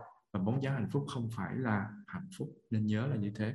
Mình phải tâm niệm được điều đó. Và mình luôn tưởng về bóng dáng hạnh phúc không, chứ mình không có biết thực sự hạnh phúc là cái gì. Và cái bản kinh Samadhi này là cái bản kinh dạy về niềm hạnh phúc chân thật. Mình có thể kiểm soát, mình có thể thừa hưởng được. Ca dao Việt Nam có một cái câu là tóc mây sợi ngắn sợi dài, lấy nhau chẳng đặng thì thương hoài ngàn năm. Nếu mà mình lấy nhau được á, thì mình không có thương đến ngàn năm đâu. Thương được thì thương một năm, thương được có một năm mà thương mà không được thì ngàn năm mới thương hoài. Ngàn năm thương hoài một bóng hình ai? Ngàn năm mà thương hoài có nghĩa là gì? Lấy nhau có được đâu, mấy ngàn năm thương hoài. Và đôi khi thương được có một năm thôi. Thương như vậy là thương cái ý niệm về người kia, thương cái hình bóng đẹp mình tạo ra từ người kia, chứ không phải là mình hoàn toàn thương người kia. Nếu mình lấy người kia thì mình bắt buộc phải sống với thực tại của người kia. Mình vẽ ra người kia trong tâm của mình thôi, chứ thực sự ra ít có ai sống được với thực tại của người kia lắm. Mà sống với thực tại thì cái ý niệm mơ hồ về người kia sẽ dần dần tan biến. Mình không có muốn. Tôi muốn xây dựng hạnh phúc của tôi. Câu ca dao đó là một câu ca dao chỉ nói về chuyện tình thôi. Nhưng mà khi một người thương người khác thì bóng dáng của người nam hay người nữ kia là bóng dáng tuyệt vời mình mơ mộng. Một sợi tóc mai thôi, nó có thể cột lại một con người. Người Việt hay dùng cái gọi là tóc tơ. Sợi tơ nó giống như sợi tơ sen á, quăng một sợi tơ sen mà trói mãnh hổ. Chứ ông biết cái thư pháp đó, một sợi tơ sen mà trói được mãnh hổ. Cái này là gì? Dục đó. Tơ nó bẻ rồi, đã liền ngó ý rồi, liền ngó ý rồi mà còn vương tơ lòng, nghĩa là bẻ ra rồi mà các tơ nó còn lưu luyến, nó còn dính nhau. Dục đó nó có thể trói được mình giống tơ nhện. Và tất cả những cái sợi tơ lòng kia phải cắt hết thì mình mới có tự do, mình mới có hạnh phúc. Vì hạnh phúc nó không thể có được nếu không có tự do. Và đương nhiên mọi người nói làm sao mà con cắt được thầy? Thì không có hạnh phúc, không có tự do thực sự thôi. Hạnh phúc ít ít thôi, đừng có than thầy ơi con khổ quá. Và hình ảnh của tuyệt vời của người yêu đó là tóc mai hay là tóc mây hay tóc mai, sợi vắn, sợi dài, sợi thì ngắn, sợi thì dài, là một cái tưởng là tri giác. Mình yêu cái bóng dáng đó, mình yêu cái ý niệm đó, cái tri giác đó, chứ không phải là mình yêu con người thực kia đâu. Cẩn thận, giữa ý niệm về người yêu và thực tại của người yêu đó là một cái vực đấy. Một bên là trời và một bên là vực. Vì nếu mà muốn giữ lại cái hình ảnh tuyệt vời đó thì tốt nhất là đừng có cưới. Tốt nhất là đừng có cưới. Vẽ ra trong đầu để nó chơi đi, để cho ngàn năm thương hoài. Và nếu cưới thì trong vòng nửa năm hay một năm thì cái hình bóng đó sẽ tan vỡ, vì mình chạm vô thực tế. Và những người không biết tu thì có thể làm tan vỡ hạnh phúc của họ rất là mau chóng. Vì buổi ban đầu bao giờ cũng đẹp hết. Đẹp vì hình ảnh lý tưởng của người yêu. Và khi mà lý tưởng của người yêu tan vỡ thì cái hình ảnh nó đẹp nó sẽ tan vỡ, mà cái tan vỡ thì mình sẽ rất là đau. Và nếu mà mình không tu thì đến khi hình ảnh nó tan vỡ rồi thì chỉ còn lại là não, phiền thôi. Không tu thì mình không biết cách xây dựng cho mình và cho người đó. Và sau đám cưới của một cặp vợ chồng trẻ thì 6 tháng đầu chàng nói, nàng nghe. 6 tháng sau thì nàng nói, chàng nghe. Rồi 6 năm sau thì chàng và nàng cùng nói. Lần này thì hàng xóm nghe. Nói đến độ hàng xóm nghe, tức là hai người làm gì? Đang cãi vã nhau thôi, làm cho khổ nhau. Thì lúc đó chân tướng của chàng và nàng đều hiện ra. Không còn đẹp nữa, cái hình ảnh mà tóc mây sợi ngắn sợi dài, tóc mai sợi ngắn sợi dài nó đã tan biến rồi. Và đó là trường hợp của những người không biết tu. Còn với những người biết tu thì sao? Khi cái hình ảnh lý tưởng tan vỡ thì mình biết cách làm cho nó chuyển hóa, chấp nhận thực tại và chấp nhận giúp đỡ lẫn nhau. Vì nếu như hình ảnh tuyệt đẹp của người kia tan biến nơi mình thì thực sự cái hình ảnh của mình nó cũng tan biến nơi người ta vậy chứ. Mình nói là tôi không thích cái người kia nữa thì xin lỗi bạn, người kia cũng không thích bạn nữa đâu. Nó cũng bị tan biến nơi người kia. Cho nên mình hãy phục hồi lại, mình biết tu thì mình phục hồi lại cái giá trị của nó bằng một cái sự hiểu biết và thương yêu. Có nhiều khi đau khổ của mình là do người thương mình tạo ra thiệt, và hoặc là mình nghĩ rằng là người thương của mình tạo ra. Và khi mà chính người thương làm cho mình có thương tích trong lòng thì mình lại lạnh lùng. Mình không có nhìn nữa, mình không nói chuyện với người đó mà mình lánh trốn người đó. Ngày xưa thì nói là gì? Không có anh đó thì em sẽ chết mất. Vắng anh một giây thì đời em sẽ tan nát. Em sẽ tự tử vì anh. Nhưng mà bây giờ thì trời ơi, đây là một sự khổ đau khi tôi có anh, tôi ở gần anh, mà mình lạnh lùng và mình trốn tránh, thì đó là một sự dại dột. Theo nguyên tắc thương yêu mà mình học trong đạo Phật là gì? Khi mà mình nghĩ rằng là khổ đau do người kia gây ra thì mình phải làm sao? Mình phải đến trong cái cuốn giận sư ông mô tả rất là rõ ràng rồi, đọc là mình sẽ thấy rõ. Sư ông thì nghe thì nó cũng hơi sến sến thì nó cũng khó làm thiệt á, nhưng mà nếu mà làm được thì rất là ok. Ví dụ như mình nói anh ơi em khổ quá, anh giúp, em cần sự giúp đỡ của anh. Và khi mà người ta nghe mình nói như vậy thì người ta cũng thấy nó sến sến, nhưng mà người ta cũng thấy nó cũng thương thương. Mà dầu người kia đã tạo ra cái khổ cho mình thiệt á, nhưng mà khi mình nói câu đó thì không thể nào mà mình không có mặt cho người kia được. Và khi mà mình nói là em có thể nói cho anh nghe những cái nỗi khổ của em được không? Thì cái người này có thể nói là hôm qua cái cách nói của anh làm em khổ lắm. Và em muốn biết được như thế nào, cho nên em tới em hỏi. Và khi mình làm được như vậy thì nỗi khổ niềm đau của mình nó sẽ không có còn kéo dài nữa, nó sẽ cắt ngắn lại để trở thành một nỗi khổ được giải quyết mau chóng. Và những bi kịch xảy ra hàng ngày đều do mình tin vào tri giác sai lầm của mình. Nó làm khổ bản thân mình, nó làm khổ người mình thương nữa. Và người ta thương, người ta có thể là, những người đó có thể là bố, là mẹ của mình, là người thân của mình, là bè bạn của mình. Trong tu viện thì có thể là thầy của mình, là trò của mình, là sư anh, sư chị, sư em của mình, hoặc là những người bạn đồng tu của mình. Và mình đừng để cho những cái bi kịch đó xảy ra quá nhiều trong cuộc sống nữa. Sư ông đã trao truyền cho mình những cái tấm kính để soi chiếu. Trong đó có một cái tấm rất là đẹp, đó là Ayusua, chắc không? Thì mình nên sử dụng cái tấm kính đó để mình vượt thoát những cái tri giác sai lầm. Mình soi chiếu vào những hoạt động hàng ngày của mình. Mình phải đem theo để mình soi chiếu. Như vậy thì mình sẽ có an ninh. Và mình sẽ không có dại dột tạo ra những cái bi kịch cho cuộc sống của mình nhiều quá.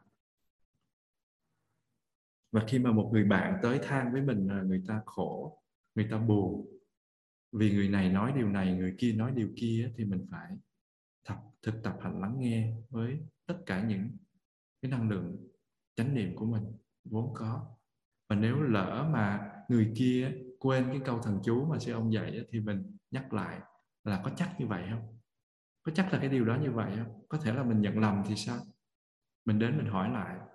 Và tuyệt đối mình đừng có thêm dầu vào lửa khi mà mình chưa có hiểu được cái vấn đề. Và sau khi mình lắng nghe thì mình phải tới, mình giúp người kia nhắc lại cái câu chắc không? Có chắc không? Và nếu mà mình khổ như vậy thì tại sao mình không tới người kia mình hỏi lại? Tiếc gì một câu hỏi? Tiếc gì một câu hỏi để rồi mình đem cái bản ngã ra mình phủ lên, để rồi nó không có đi đến cái phần hạnh phúc mà mình mong muốn.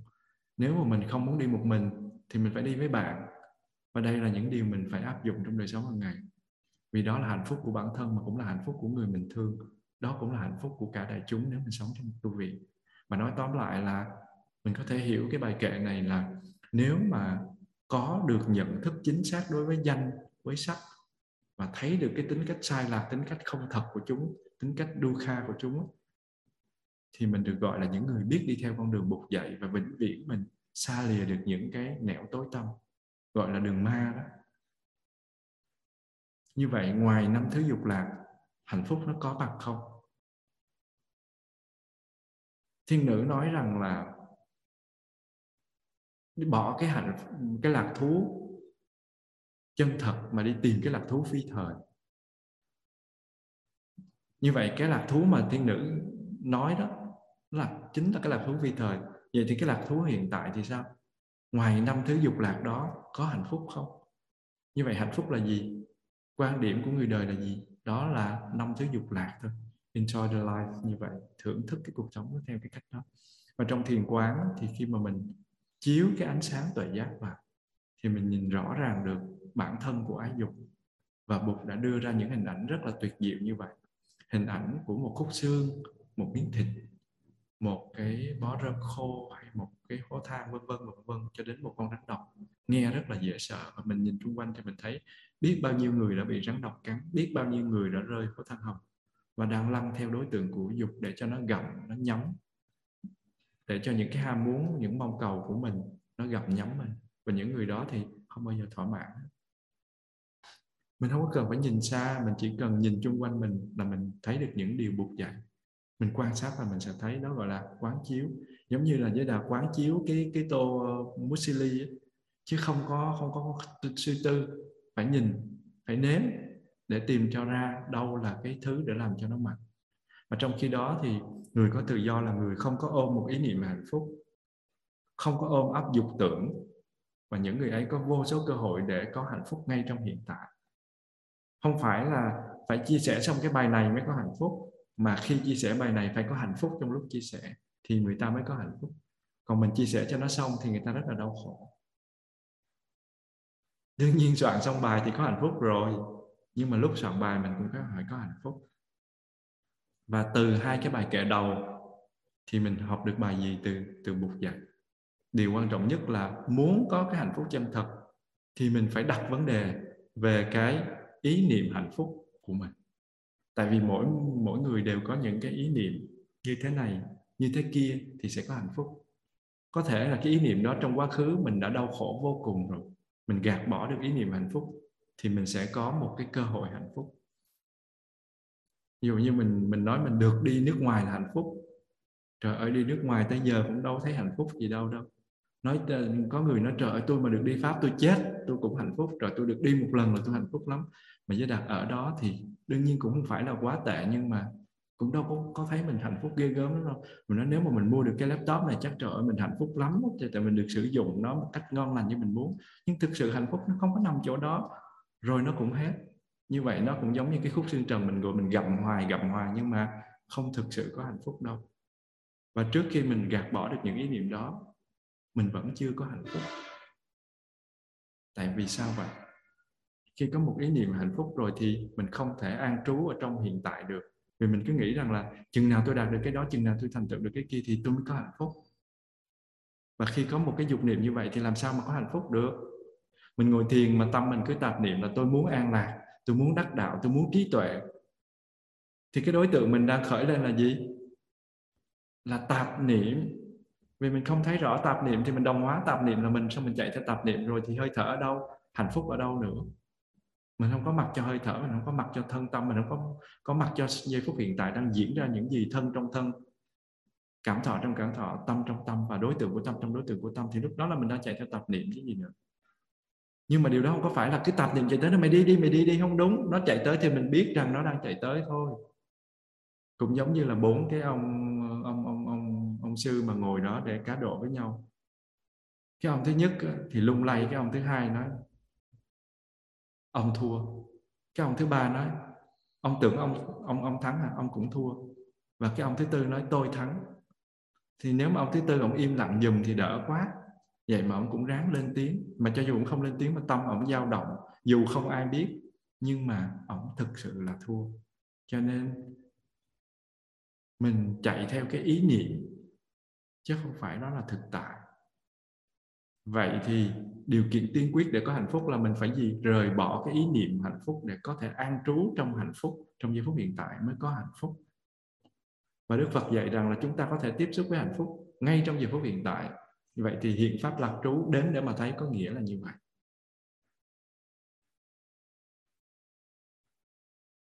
Tại sao mình phải ước mơ, mình phải hoài vọng về một cái thiên đường trong quá khứ hay tương lai?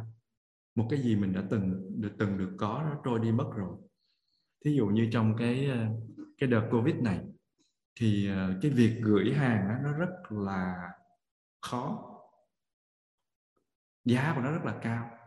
Nhưng mà cái nhu cầu của việc gửi hàng là nó thường xuyên xảy ra. Thì những cái công ty thành lập trong cái thời buổi này thì sao? Nó tăng lên. Và sau 2 năm dịch rồi thì nó phải làm gì? Nó giảm xuống. Đang ở trong cái thời kỳ tăng thì mình hí ha hí hửng, mình sung sướng. Mình nói là công ty mình làm ăn phát triển, mình chuyển vận tải các cái nhu yếu phẩm. Rồi sau đó nó xuống thì mình phải chấp nhận nó xuống. Tự nhiên nó xuống mình nó không. Tôi đang làm ăn lên thì nó phải lên. cái đà của nó, cái đà của nhân duyên nó là như vậy thì nó là như vậy chứ. Tại sao mình cứ phải ước một cái thiên đường cũ trong khi các duyên nó không có thành? Cho nên mình nói không, tôi phải cố bám giữ. Nhưng mà mình đâu có thể nào mà mình kéo đầu nó lên được. Thị trường chứng khoán cũng phải vậy thôi. Đã chơi là phải chấp nhận lỗ hoặc lời. Chứ đâu có thể nào mà nói lúc nào cũng lời hay lúc nào cũng lỗ. Rồi lỗ xong đi nhảy lầu.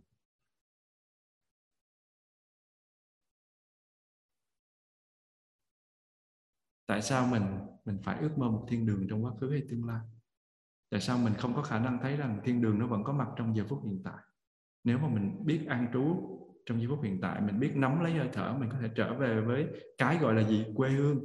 Quê hương không có phải là cái nhà của mình. Quê hương không có phải là nơi mình sinh ra.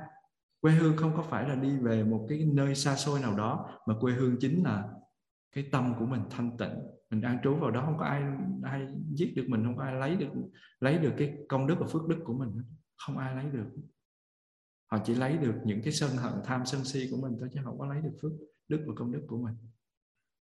Mình phải có khả năng dừng lại trong giây phút hiện tại để mình khám phá ra sự thật đơn giản là quê hương mình luôn luôn có đó. Cho nên mỗi lần Giới Đạt buồn hay khổ não á, là gì? Trở về với quê hương, enjoy nó, thưởng thức nó. Và Giới Đạt có quê hương thiệt. Đương nhiên quê hương Giới Đạt tạo ra nó vẫn còn yếu, nó vẫn còn tệ. Nhưng mà mình có, mình quay về cái là mình thấy an. Chưa đủ sâu thôi. Và quê hương đích thực của mình nó đâu có mất đâu. Và nó không có nằm trong quá khứ. Nó có mặt trong giây phút hiện tại. Và nó không có phải là lúc nào nó cũng nằm trong quá khứ với tương lai đâu. Nếu mà đã là quê hương đích thực thì nó phải có mặt bây giờ và ở đây, ngay lúc này. Trở về một cái là có được, giống như Doraemon vậy đó. Thò trong túi là lấy ra cái gì cũng có. Cái gì cấm mình không cho mình trở về với quê hương, trở về với giây phút hiện tại, trở về với cái mà mình gọi là thiên đường đích thực. Cái gì bắt mình phải than phiền là thiên đường của mình đã mất, thiên đường bị đánh mất.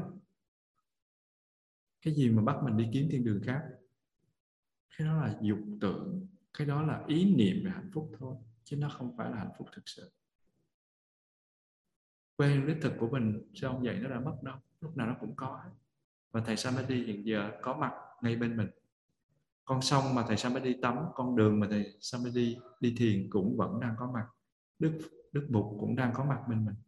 Sở dĩ mình than khóc, mình hoài niệm là mình bị kẹt vào cái ý niệm hạnh phúc xa vời thôi. Thử tu tới một mức độ nào đó thì Bụt sẽ hiện ra ngay như Bụt hiện lên cô tắm vậy. Làm sao con khóc thế?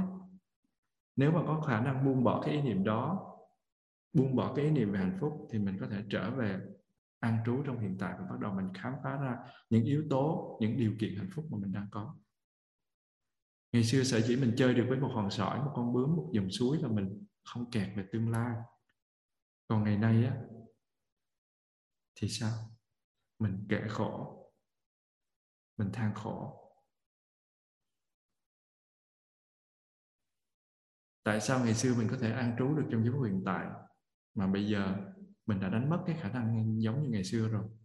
Lỗi tại ai nếu không phải là cái ý niệm hạnh phúc mà mình đưa vào trong đầu? Vì vậy, cái tưởng là những cái đối tượng cần phải được quán chiếu, mà nó vô cùng quan trọng. Mình phải quán chiếu vào dục tưởng, mình phá nó đi để mình có thể thực hiện cái ước mơ là trở về với cái gọi là quê hương đích thực. Mà trở về được thì mình sẽ có hạnh phúc thôi. Và quê hương mình đã mất chưa? Hạnh phúc mình có được, có thể có được hay không? Có thể có hạnh phúc được ngoài dục lạc hay không? Đó là những câu hỏi cần phải được hỏi và trả lời cấp thiết. Và đó là câu hỏi. Và câu trả lời của Đức Phật là gì? Của Bụt là gì? Hạnh phúc đang có mặt và hạnh phúc đó rất lớn. Đến để mà thấy, tự mình thông đạt, tự mình có thể giác tri. Và để tiếp nhận được hạnh phúc này thì mình phải làm gì? Chỉ có thực tập thôi, chứ biết sao bây giờ. Ngồi nói thì làm gì có hạnh phúc. Và trong khi thực tập đó, thì mình đã có được các cái người, sư anh, sư chị, sư em ở bên ngoài, thì có các anh chị em của mình, có bạn bè của mình cùng thực tập. Nếu mình thực tập thì nó sẽ trở nên dễ dàng hơn và mình sẽ có hạnh phúc. Thì đó là hai bài kệ đầu. Giới Đạt đã thực tập giải hai phương trình đầu cho thiên nữ. Và hai phương trình sau, phương trình thứ ba, khi đã tìm ra được ba ẩn thì phương trình thứ tư sẽ dễ dàng hơn. Và bây giờ cũng đã 4:30 giờ Pháp và là 9:30 giờ Việt Nam rồi. 1 tiếng rưỡi đã qua. Hai bài kệ tiếp theo Giới Đạt xin phép chuyển sang thứ Bảy tuần sau.